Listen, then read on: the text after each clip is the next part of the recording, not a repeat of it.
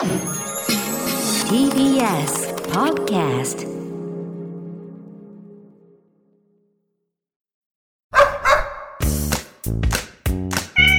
宮城産製薬ヒューペルプレゼンツペットと始めるスマイルライフ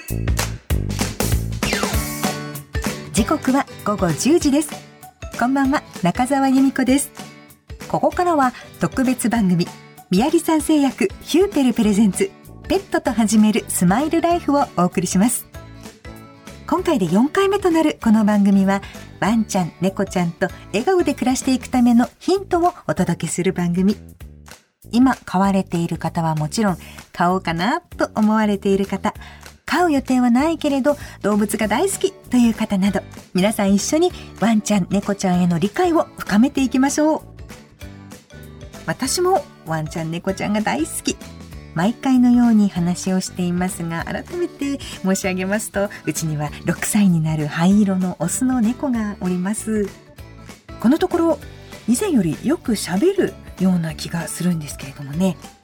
相変わらず私の手から直接物を食べることはせず指先でちょいちょいと床に落としてからご飯を食べる。そんな冷たい差を見せる猫との暮らしでございます。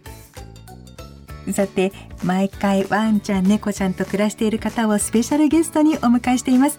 今回は人気声優の小野裕樹さん。黒子のバスケの鏡大河ジョジョの奇妙な冒険の東方丈介。最近ですとブルーロックの国神蓮介などを演じています。そんな小野さんはワンちゃん好き一緒に生活もされています。どんなスマイルライフを送っているのでしょうか？そして今回もスペシャル企画としてワンちゃん猫ちゃんにまつわる本の朗読コーナーもあります。さらにワンちゃん猫ちゃんの健康をサポートしてくれる素敵なプレゼントもご用意しています。応募方法はエンディングでお伝えしますので最後までぜひ聞いてください。早速この後小野裕樹さんの登場です。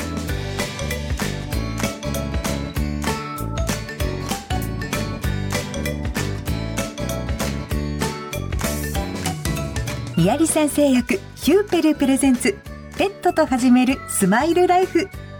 この番組は宮城産製薬ヒューペルの提供でお送りします。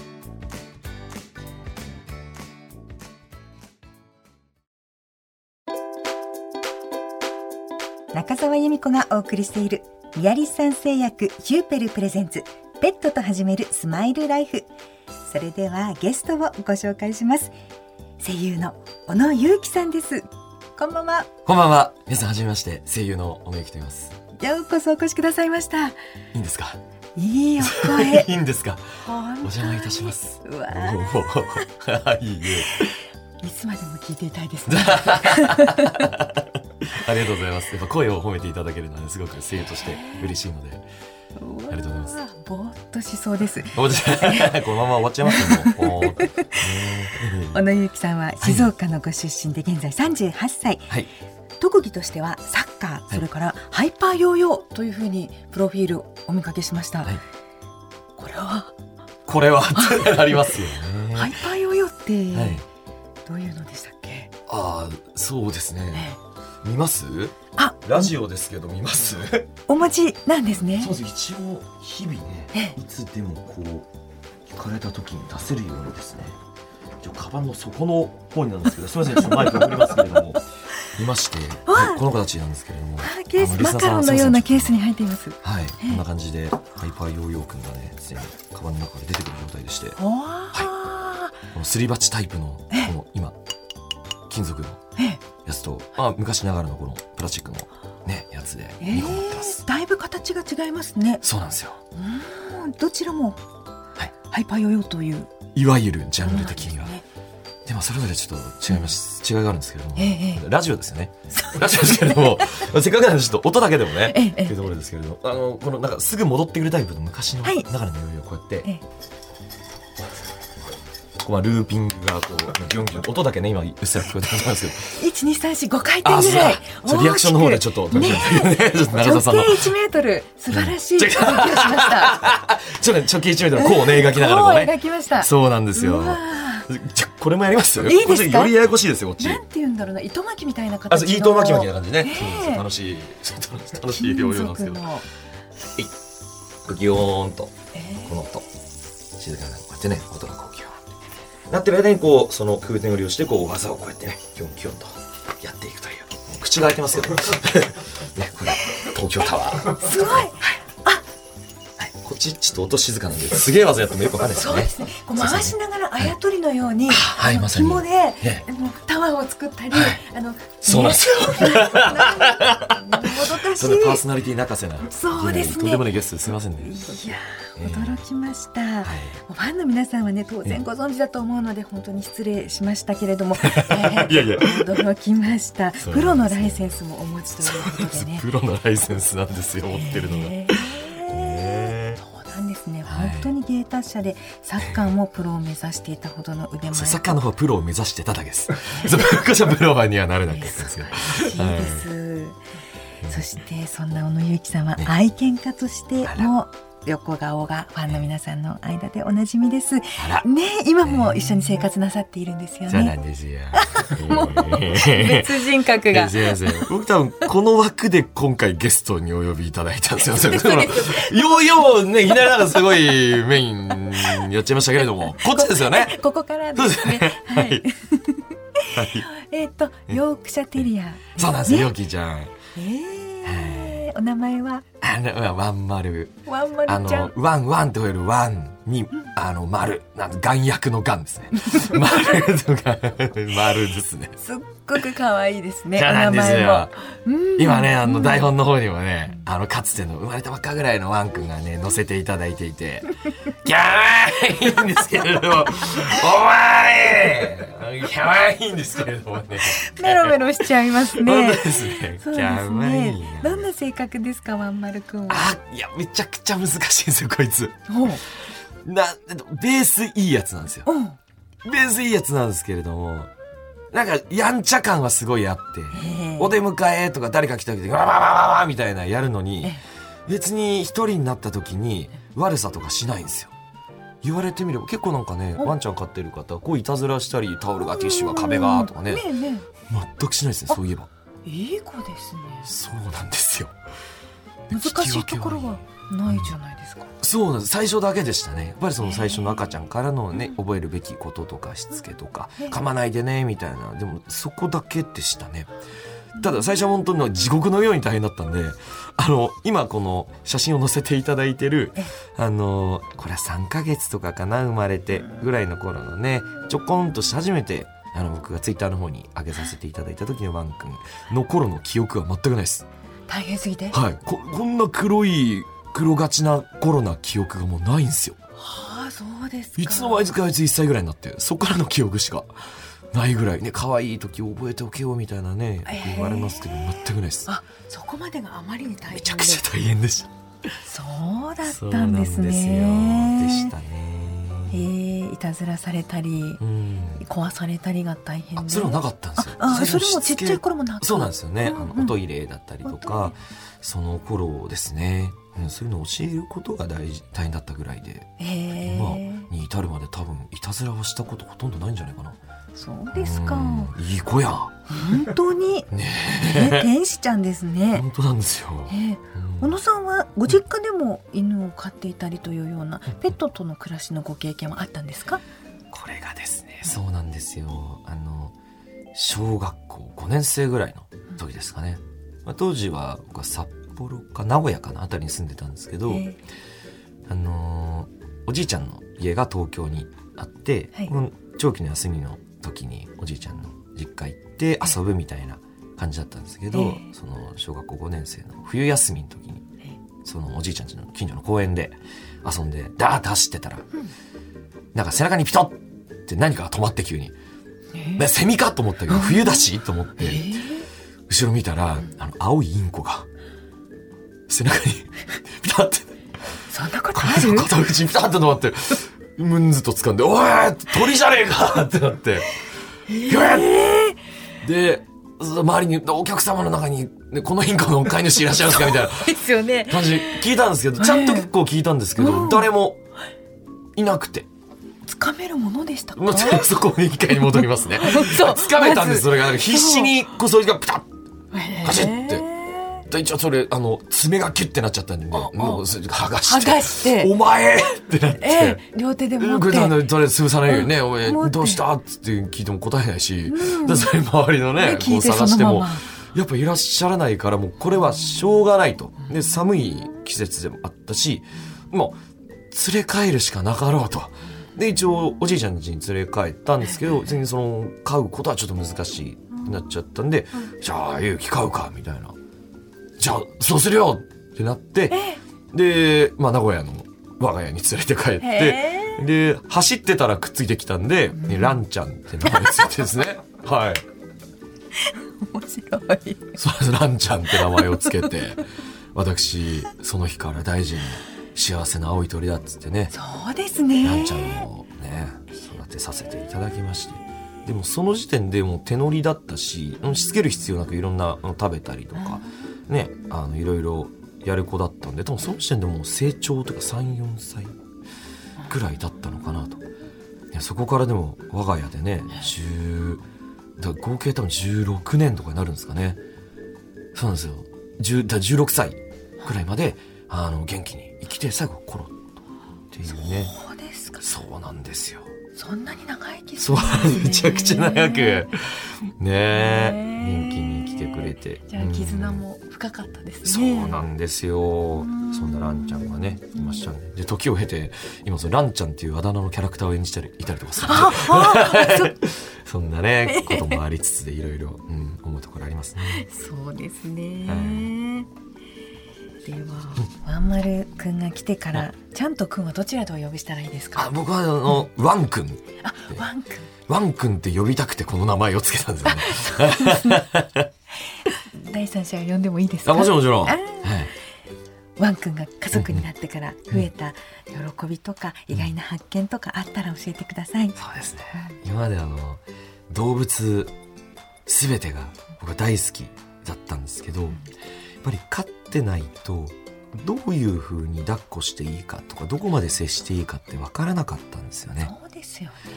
でも、こうやってワン君とのね、ちゃんと家に家族として迎えて、えー触れ合うことで、あ、ここまで接して大丈夫なんだっていうのが、やっと分かってきたので、まあ、世にはびこる、あの、動物たち。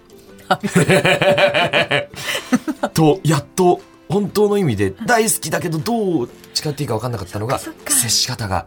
あのまあベースはあの犬ワンちゃんですけれどもあの他の動物でも意外とええんやっていうのが分かって今まで以上にこう踏み込むことができるようになりましたね。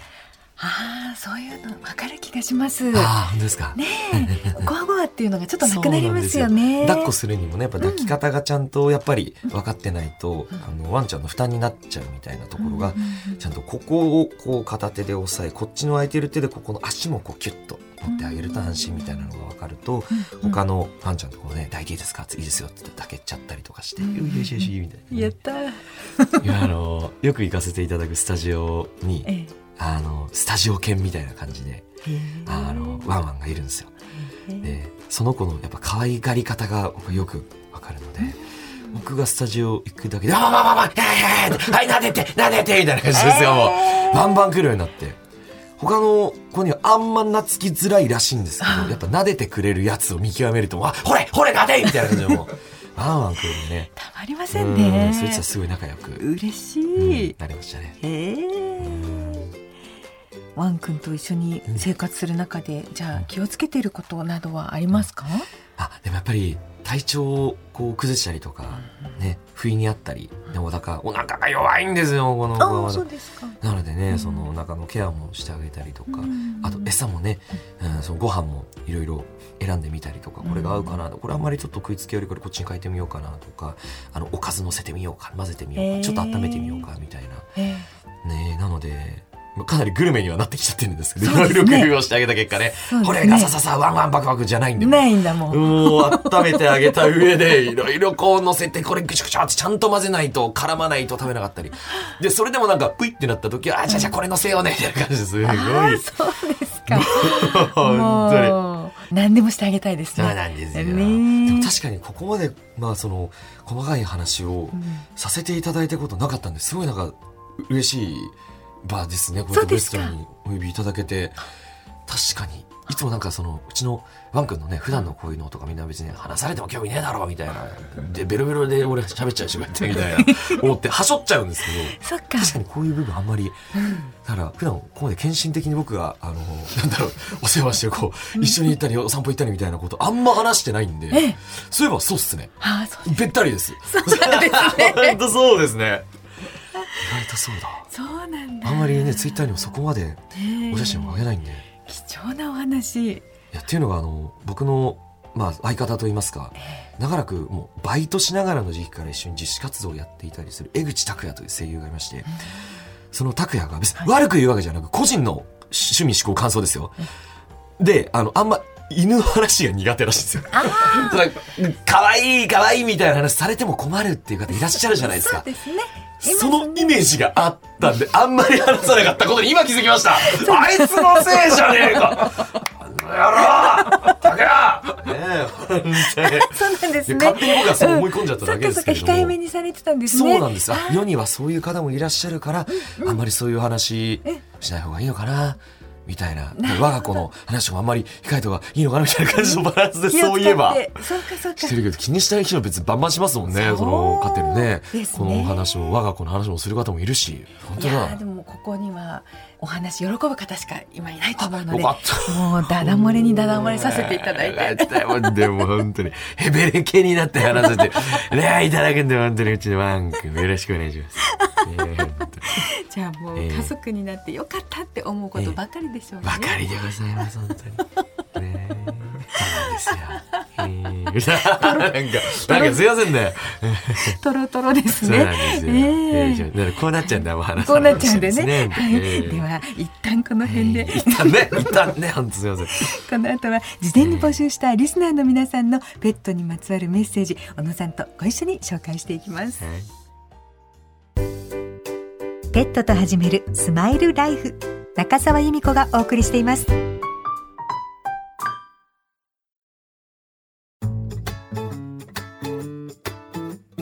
ここでもうお一方ゲストをご紹介します。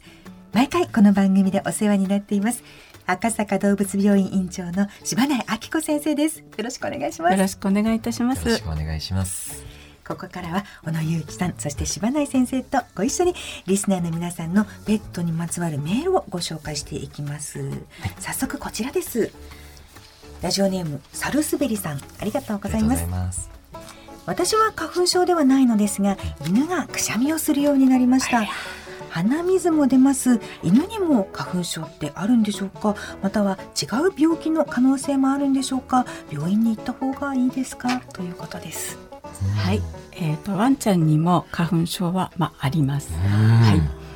であの全く人間と同じ症状というわけではないですけどええ。くしゃみが出たりは、まあ、することがありますし、え鼻水が出たりとかあとまあちょっと涙目になったりとか、うん。そういうこともございます。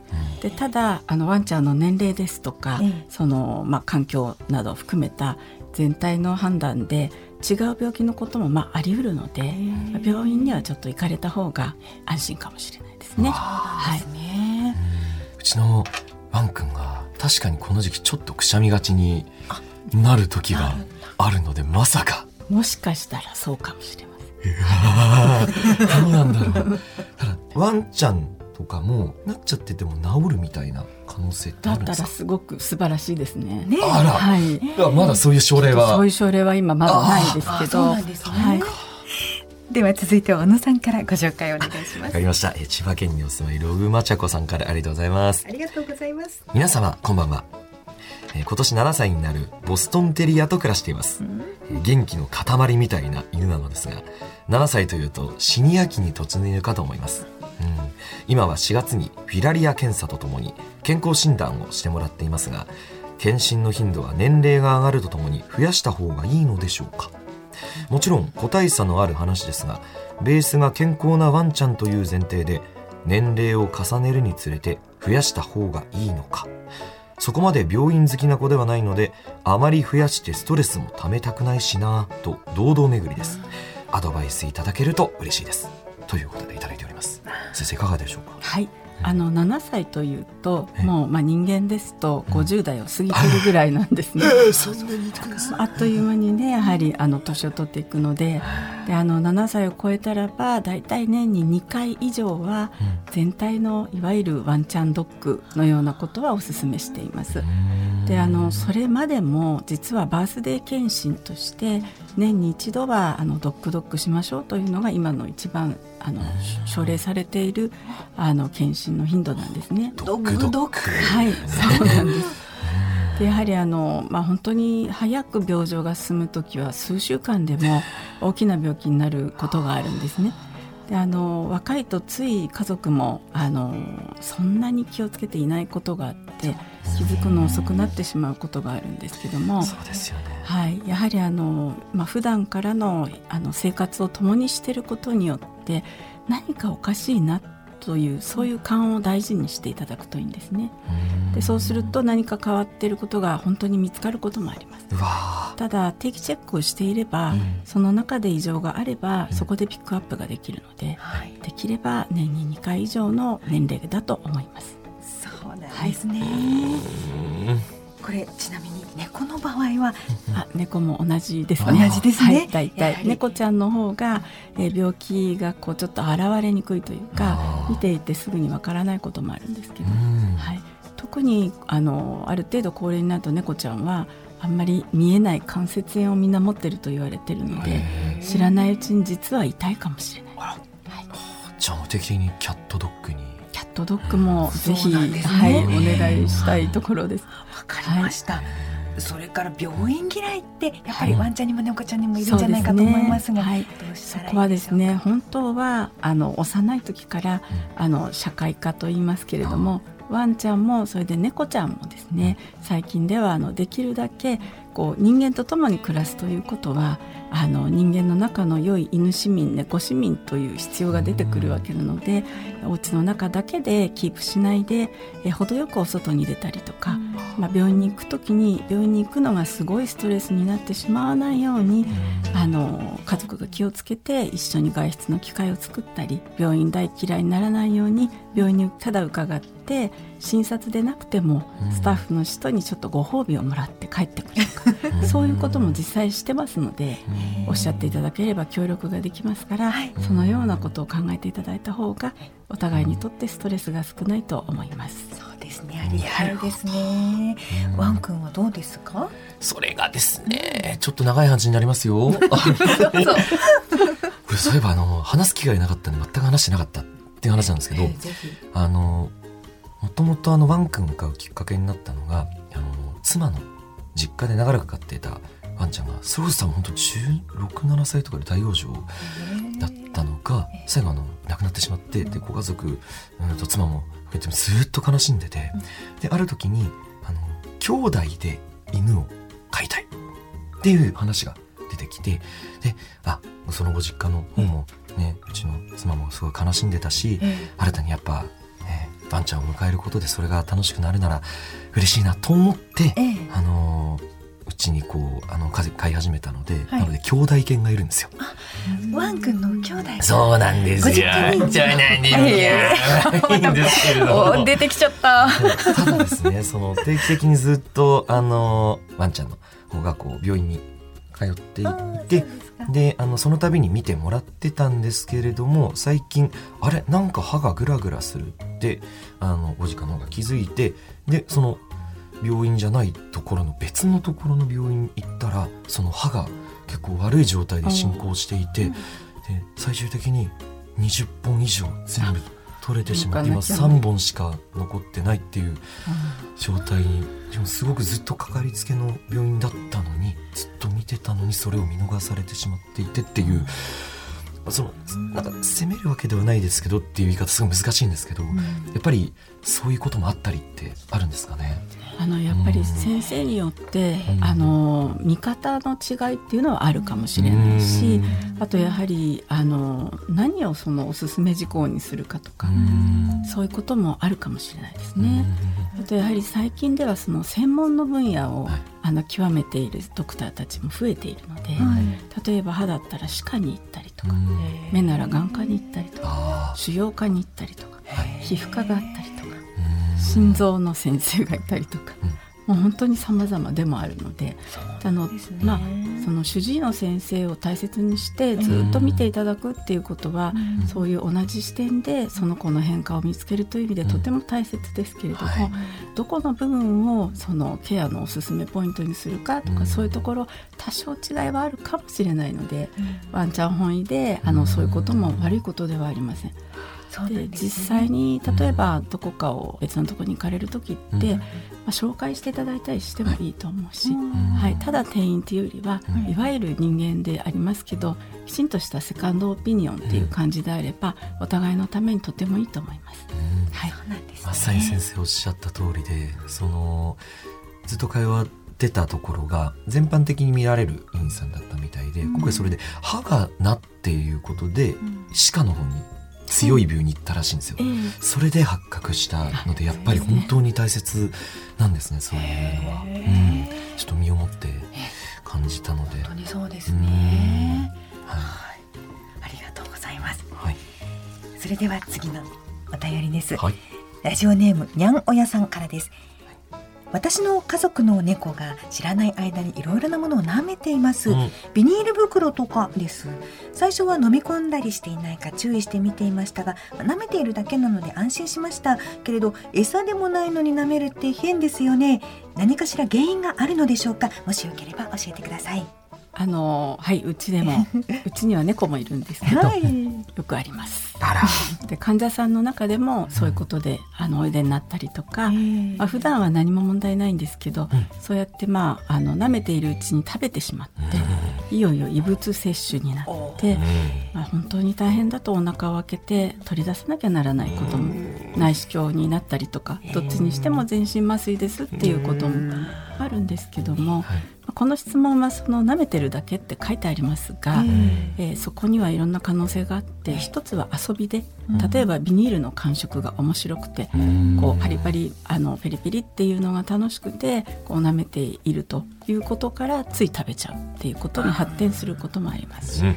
またあの場合によってはパイカとかイシっていうんですけど、普通なら食べないものを、まあ、思考して取り込むというようなそういう、まあ、状況も実はあって時にはそういう場合は消化管の中の問題とかそういったあの、まあ、病気がちょっとベースに隠れているようなこともないわけではないのでちょっと用心が必要でで特に猫はひも状の異物が大好きなことがあるので。ワンちゃんもそうです。プラスチックをかじっちゃったりとか、こう布地とか織物なんかをこうちょっとかじったり、あのおもちゃも大丈夫ということで売っているんですけど、実はそれをかじっていくうちに壊れて飲み込んで異物になることはあるので、あと硬いガムなんかも時にはなりますので、気をつけていただいた方がいいと思います。でまあビニールはもう舐めさせないという方が絶対的に安全ですね。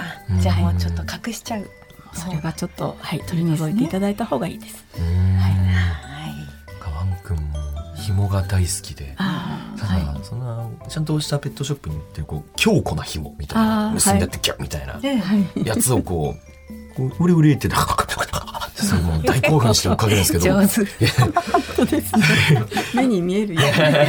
可愛いんですよ。でも、ふとした時にはそれをガッて掴んで、ガッて自分のクッションのところに行ってずっとガジガジガジガジガジガジする。なんかの拍子にほつれたりとかして、体に入ると良くないなって心配があるので、5分ぐらいで取り上げるようにします。、それはとても正しくて、あの遊びをしたりとか、うんそういうことをしましたら、最後は必ずおもちゃはあのお家の方が片付けていただくのがとても大事です。ああ、よかった。回収しないといけそうでますせんねね。回収していただきたいです。なんかすごい気に入ってるんでね、ずっと遊んでてほしいなと思うけれども、でなんでもこれもしほつれたら、ぜひ知らん間にぐちゃってなると良くないと。心を鬼にしてってすごいもう噛みついてもう離さないんですけど、そこはもう心にして、はい、はい、はい、つって。よく者さんだから余計に。そうなんはいですね遊ぶの大好きでそうですね。続いては小野さんからですはい、えーラジオネームルスカさんありがとうございます最近我が家の犬が寝ている時間が増えているような気がします老犬なんですが起きれば元気ではあるのですが昔より寝ている時間が多いように思います。老化の一つなのかあるいは体調面で何かあるのか心配です。アドバイス何かあればお願いいたしますと。はい。はい。あのある程度の高齢になってくるとやはり寝ている時間が多いというふうな時はあると思います。で一つにはあのどこかが痛くて活動性が落ちているという可能性もあるし、あとやっぱりワンちゃんの場合は猫ちゃんより認知症などにもなりやすいですね。で少しちょっとこう意識が落ちてきてるというか周りへのその感度が落ちているようなこともあるかもしれなくて。でその寝ている時間がちょっと伸びてくるということはまああるとは思いますけど、それがただ老化だって片付けられることかどうかはやはりきちんとそのさっきの独特じゃないんですけど、気になる部分をきちんとこうあの明確にした上で判断をした方が高齢だと余計に良いと思います。もし痛いのであれば何か対応してあげないとかわいそうですよね。そうですよね。はい寝てるからってほっといていいわけでもないですね、ある程度こう高齢になったら静かな暮らしをさせるんじゃなくて、こうちょっと刺激のある暮らしっていうのはすごく大切になります。人間もそうですけど年を取った時にただただ静かに暮らしていたらどんどんどんどん鈍くなってしまうんですね。なので最近ではしつけの教室に高齢犬になったら行きましょうっていうこともとっても良いあの形の刺激を与えるので結構流行ってますよ。驚きました。高齢犬のためのしつけ教室。そうです。あるんですね。しつけテープはね赤ちゃんの時とかにひとしきり覚えたら OK と思ってたんですけど、いえあの結構年を取って、うん。あのまあ、日々すごくこう激しく遊んだりがなくなっても、その時期からそういった刺激のあることを行うことによって、まあ老化を少しちょっとこう防いだりとか、はい、そういう効果もあります。うん。あのちなみになんですけどうちのワンくんがはいちっちゃい頃からよう寝とるんですよ。ちょっと気になるようなんもなんかずーっと寝てるんですよ。ピンク色のお気に入りのクッションのやつずーっと丸くなったりでお動いたかなと思ったら今度はあの一直線になってて棒を見て有棒向きを変えただけずーっと寝てるんですよ。これは先生。あのそれはでも先ほど伺うとすごくあの活発な時もありますよね。ええ、その両極端ですね。あでもあの寝る時は寝てても大丈夫だと思うんですがああの今おいくつぐらいなんでしたっけ？えっと今4歳でもうすぐ5歳に。ああのまだそうですねまだ若い方に入るんじゃないかと5歳だと35歳ぐらいかな俺と同じぐらい。うん。でもず1歳ぐらいからずーっと寝てる子なんですけど、よほどそれは好きなんですかね。たくさん寝てるんであれば、はいちょっとそれは内科的なこととか、頭の中のこととか 頭の中。きちんと見る必要がある場合があります。あいつ頭大丈夫ですかね？元気そうですけどねお話そうなん感ですよね。じがね。はい極端だから、まあパパとものすごくよく遊んでらっしゃるように聞こえますけね、ども。ちょいちょいいじってはいるんですけど。はい、あの、はいまあ、異常を感じるほどに長く寝るとか、はい反応がちょっとっていう場合は真剣に考えていただいて、はい、それこそその主治の先生とか、はい周囲の方の意見も聞いていただいてもいいかもしれませんが、はい、ちょっと今度先生のとこお邪魔してもいいですか？あもちろんでございます。本当そういう気持ちになちょっとります頭の方もね、ちょっとパカーって。頭の方。ちょっとあれは、リン君心配なんで。神経科の先生を用意して。あありがとうございます。盤石でどうもありがたいです。はいはい。お話尽きないですが今回はここまでです。嘘。皆さんからのメッセねたくさんいージはただいてるし、僕もすごい本当に。ありがとうございます。ありがとうございました。はい。はい。それではこの後はスペシャル企画です。ワンちゃん猫ちゃんにまつわる本の朗読コーナーです。小野裕樹さんに朗読していただきますのは沖縄県の出版社絵本スタジオアコークローから出ている絵本そばにいるよという作品です。あ私が。はい。はい、簡単にご紹介しますが、沖縄在住のイラストレーターで琉球新報でも4コマ漫画の連載を持つ福原早苗さんが16年間寄り添った愛犬モワとの体験をもとに描いた実話の物語です。というわけでお知らせを挟みまして小野裕樹さんの朗読による「そばにいるよ」お送りします。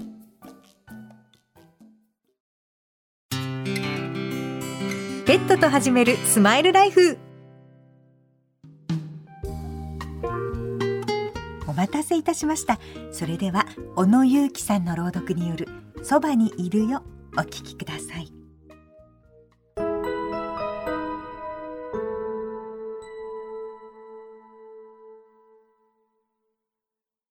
そばにいるよ。ドキ。ダメだよ。そんな目で見ないで。サンちゃんは一人ぼっちの子犬を連れて帰ってしまいました。どうしてもほっとけなかったんだもの。子犬はモアと名付けられました。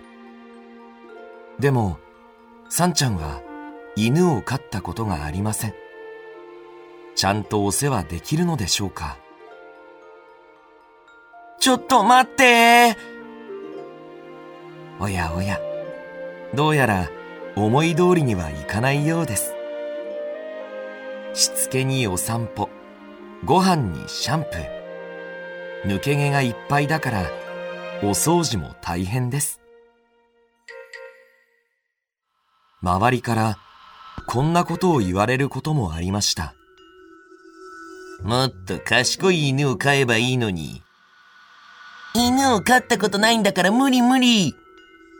大変なら他の人にあげちゃえばそんなサンちゃんを見て、犬を飼っている近所のお姉さんが教えてくれました。大丈夫。最初はみんな大変なの。だから困った時は助けてくれる人がいるの。しつけに困った時はドッグトレーナーさん。まずはワンちゃんの気持ちを知ることが大事だよ。怪我や病気の時は獣医さん。ワンちゃんの小さな変化も見逃さないでね。シャンプーや爪切りで困った時はトリマーさん。あっという間にピカピカにしてあげるわ。お出かけの時はペットの保育園。お友達もできるから楽しいよ。一年後。みんなに助けてもらいながら、モアは立派な犬に成長しました。いたずらすることもあるけど、それは寂しいっていう合図。モアはいつも、どんな時も一生懸命です。そんなモアを見ていると、過去や未来でくよくよしたり不安になるよりも、今を大切にしたいと思いました。何より一生懸命だったのはさんちゃんがお出かけから帰ってくると体いっぱいに喜んで迎えてくれます。さんちゃんはそんなモアが大好きでした。ずっとずっと一緒にいようね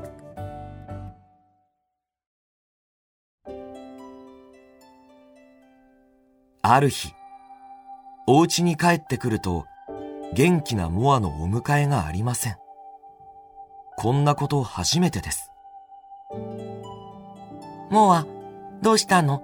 どこか痛いの？サンちゃんは心配になって獣医さんに連れて行くと、ああ、モアちゃんは大きな病気にかかってしまってるね。すぐに手術することになりました。なんでもっと早く気がついてあげられなかったんだろう。モアが死んじゃったらどうしよう。サンちゃんはモアがいなくなるなんて考えられませんでした。嬉しい時楽しい時悲しい時辛い時。いつだってモアはサンちゃんのそばにいてくれたのですから。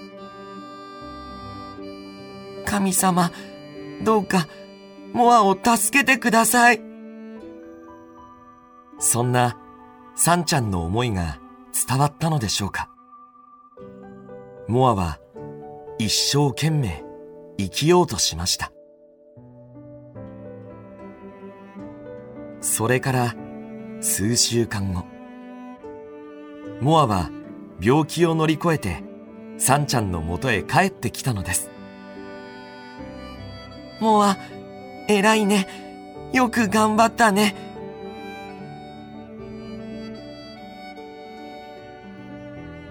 サンちゃんは、モアと過ごす時間が、もっともっと大好きになりました。そして、一日一日を大切にしたいと思うようになりました。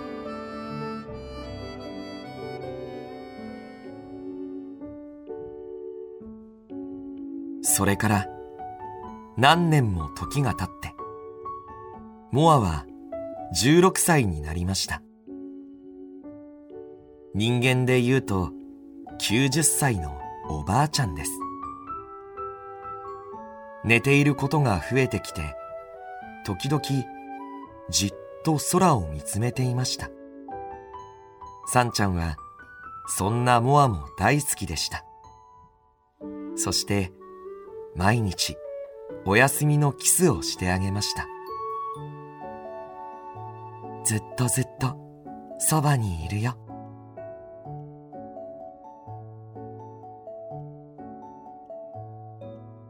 ある日の夜が明ける前、モアは空へ旅立ちました。サンちゃんはとても悲しかったけれど、みんなはこう言ってくれました。モアはいっぱい愛されて幸せだったね。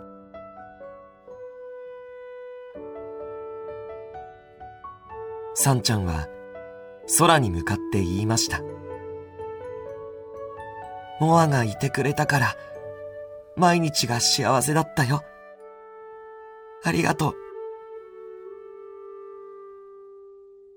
う。もう、モアのぬくもりを感じることはできないけど、目を閉じれば、いつだって、モアに会えます。いつだって、そばにいるよ。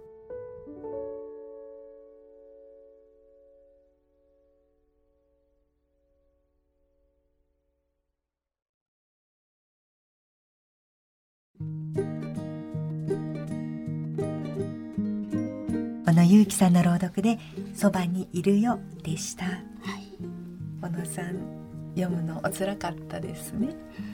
あの、ちょっと、まあ割とこう、僕いろいろこうね、まあぶっちゃけで話す部分があるので、あえて裏話をさせていただくとですね、読んでいる終盤で僕、号泣してしまいまして、収録を一度止めてしまったんですよ。多分、編集でいい感じそこはちょっといってなってるんですけど、なので最後若干声がもし違っていたとしたらそういうことですね。あのーこれがですね、過去一過酷な収録でしたね、本当に。あ。の、家で練習を何度かさせていただいた時、すでに、毎回同じところで涙を禁じず、で、ちょっと、まあちょっとメソメソしちゃったらすいませんね、みたいな感じでね、今日、さっきね、前前にちょっとね、言って読み始めたんですけれども、結果めそりましたね。いや、っていうのが、重なる部分が多すぎたんですよね。あの、前に、その、一緒にいたインコのランちゃんがね、まさにこの16年、おそらく生きていたんじゃないかみたいなところも重なるし、今のワン君と、じゃあ、いつまで一緒にいられるんだろうみたいな、ダメだ、ダメだ。ちょっと話してたらもうこれは、あかんわ。でもその、絵本としてその、いろんなキャラクターも出てきて、あのね演じてる上ですごく楽しい。ダメだ、ちょっと待ってください。ダメだ。本。当 もう、わかんですわ、これ。とてもねそれ楽しかったんですけど、演じる上ではね。はい。いろいろとちょっと。いい時間をいただきました私たちも。ね島内先生この「そばにいるよ」の中で主人公がどうして早く病気に気づいてあげられなかったんだろうっていうふうに後悔しています。やっぱりねワンちゃんや病気によって様々難しいところあると思いますけれども、ええ。まあ、気をつけていった方がいいのはやはり様子をよく見るということですか？そうですね、うん。あの先ほどあの、えー検診というかね、ドッグドッグとかキャットドッグのお話も、まあ、出ましたけれども、あのそういった定期検診大事ですけど一番そのとても大切なことっていうのは、毎日一緒に暮らしていらっしゃるご家族がなんだかいつもと違うなっていうその感覚を大切にしていただいて、まあ病院に行っていただいたりとか、えそういった対応をしていただくことで、できるだけ早く見つかるんじゃないかなもし異常があれば、はい。そこはとても大切だと思います。はい。そうですね。なんかいつもと違うんですっていう感じで連れて行ってもいいですよね。はい、それは全く問題ないですし、こう毎日暮らしているとだんだんわかるようになってきますよね。そうですねその感覚が大切ですよね。はい。では続いては、えー私中澤由美子も朗読させていただきました作品はですね土屋書店から出ている横田大輔さんの「私は猫が嫌いだ」という絵本です物語の主人公私はしかめっ面の頑固親父の作家ですある日娘さんが主人公曰く全身真っ黒で縁起の悪い猫を拾ってきます。黒猫は主人公に迷惑をかけっぱなし。で主人公である私は猫が嫌いだと言うんですがさあどうなっていくんでしょうか？お聞きください。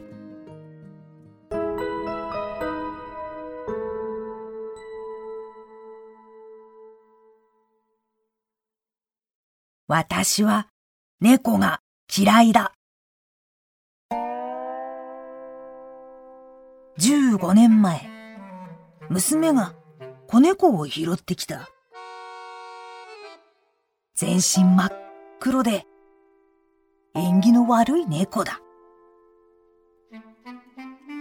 私は猛反対したが娘の熱意に負けた。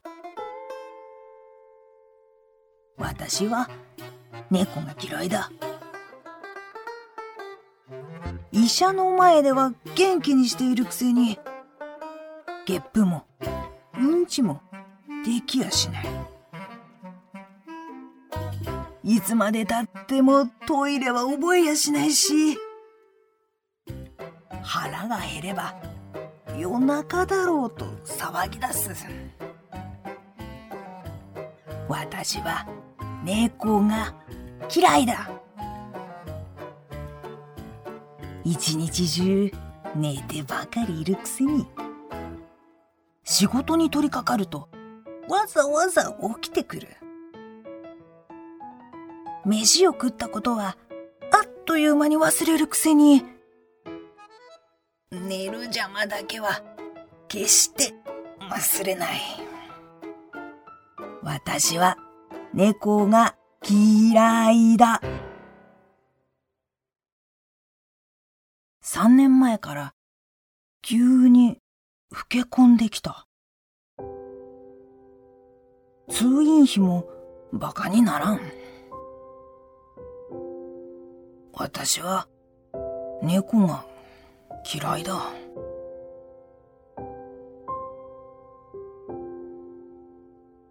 いよいよ五輪中だ。これで多少気も楽になる。と思っていた。もう歩く力なんて残っていないはずなのに。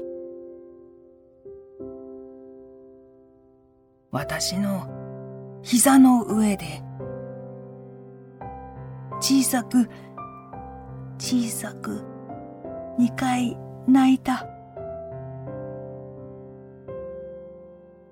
私は私は猫が嫌いだ。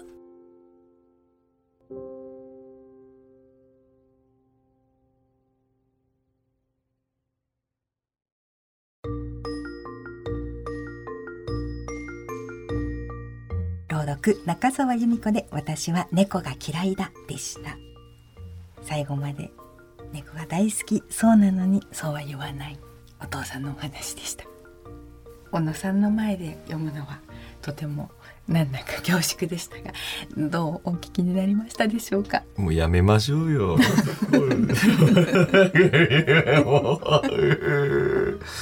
たいなくなっちゃったよ。や その中澤さんのね「あの私は猫が嫌いだ」って何度も出てくるこのフレーズの表現と感情が一つ一つやっぱ違っていて込み上げるものが、えー、やめましょうよ。いややっぱり猫もいろいろと我慢強いですから。うんそうですね。先生のお話もねそうですよね。よくわからなくて難しいですね接し方。やっぱり先生にアドバイスいただきたいです。両方ともちょっとこう涙を禁じ得ないお話でしたけどただあの両方ともですね、こう天寿は全うしたのかなっていうそういうようなお話だったと思うんですね。でまあ途中でお病気になることがあったとしても、それまでそのじゃあ出会わなかったらよかったかと言われたら、お別れの時は悲しいですけど出会わなかったっていうそういう人生ってあったかしらってうん。いうようなねその幸せなとっても幸せな時間をうんくださいますよね。本当にそうですよね。ワンちゃんも猫ちゃんも他の動物もそうだと思うんですけど、ん。それを共有できたっていうのが一番大切なことだと思うので、だからまあお病気に気づくかどうかっていうのはまあやはり日々の生活の中で,、でちょっとおかしいなと思った時に病院に行ってもすぐわからない時も本当はあります。でもそういう時はまたあのもう一度、はい。えー頑張って見つけるということでいいし、はい。でしかも、まあ、最近は長寿になっているのでワンちゃんも猫ちゃんも、まあ高齢になったら、まあ、あのただ静かな生活じゃないっていうお話しましたけど、一緒にその子の毎日を作る努力をしながら、あのまあ、最高のお別れができるように用意してあげるのも心の準備もですね、とっても大事かなと思います。そうですねかけがえのない出会えたからこその時間をね。はいできるだけ積み重ねたいなっていう気持ちになりましたね。朗読が素晴らしすぎて、日本とも。ありがとうございます。ありがとうございます。さて小野祐樹さんと柴内明子先生とはここでお別れです。ああ、そうなんですね。結局目覚めしたまま。えー。なんだよ。うえ小野さんにメッセージをいただきたいですー。い。や、もうないですよ。本当全部は置いてきましたもん。もう感情をすべてここに置いてきた。探せいっていう感じですけど。もうね、やっぱり、もう何度メガネをこう取ったか今日。えーやっぱりこう、ゆっくりね、あの、ワン君のこと、えー話させていただく機会って、そうそうなかったので、まずその機会をいただけただけでもすごい嬉しかったですし、で、話してみて改めて気づいたこともあった上に、こうやってね、先生にこうやって疑問に思ったことをそのすぐ聞かせていただけて、で、今一刻も早くその先生の病院の連絡先を聞きたいです。っていうぐらいにもちょっと、まずは、そうですね、何かあれって思ったことが、まあうちの実家もそうでしたし、あれって思った時に、あの、まず行ってみて、で、セカンドオピニオンも行ってみてっていうことの大切さに身に染みて感じた今日この頃だったので、いろんな意味でワン君とね、改めて向き合う素敵な機会をいただけました。けど今急に冒頭でハイパーヨーヨーやってたことも思い出しました。なんだ？ずいぶん前のような気がしますね。ねえ。濃かったです濃い時間でした。ね、ご時間もありがとうございました。また何か乗りにご一緒できればと思いますので。はい。本当に、あれです。リスナーの皆さんもありがとうございました。お邪魔させていただきました。はい。またお会いできたら嬉しいです。ありがとうございました。おねぎでした。ありがとうございました。では柴内先生からもお願いします。とても楽しい時間をご一緒させていただいてワンちゃんがどれだけお好きかとか本当にあの本当に動物への愛情を皆さんから感じられたこのひとときでした。ありがとうございます。ありがとうございました。小野祐樹さんと柴内明子先生でした。ありがとうございました。ありがとうございます。ペットと始めるスマイルライフ中澤由美子がお送りしています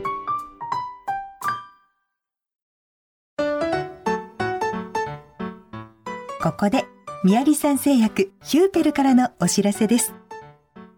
一緒に暮らしているワンちゃん猫ちゃんの健康を考えてサプリメントデビューしたいけど美味しく食べてくれるかわからない。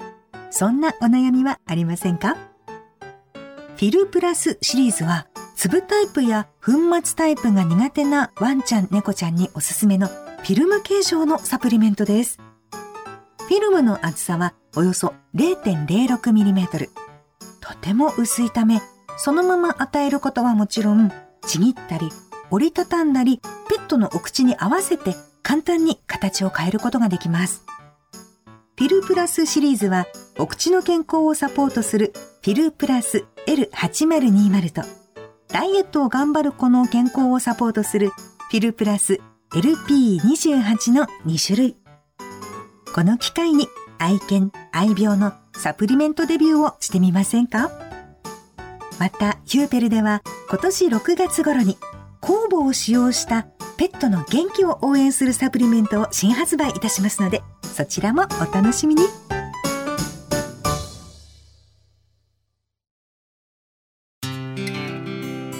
ペットと始めるスマイルライフ。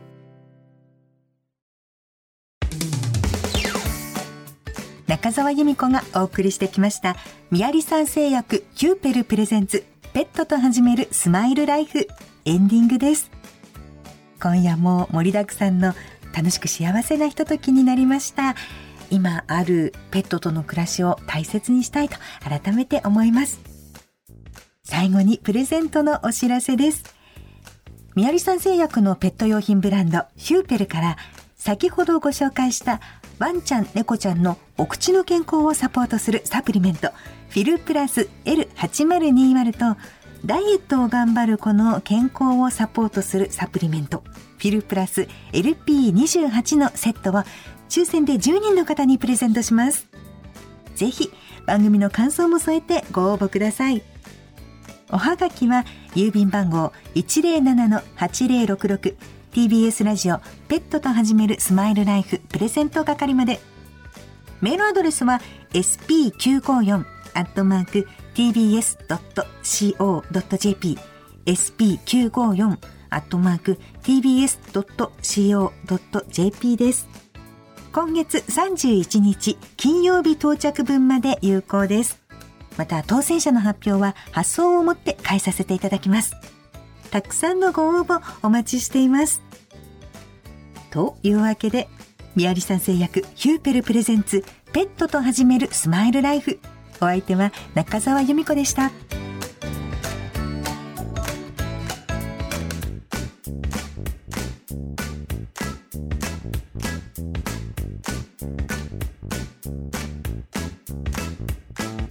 宮里さん製薬ヒューペルプレゼンツペットと始めるスマイルライフこの番組は宮里さん製薬ヒューペルの提供でお送りしました。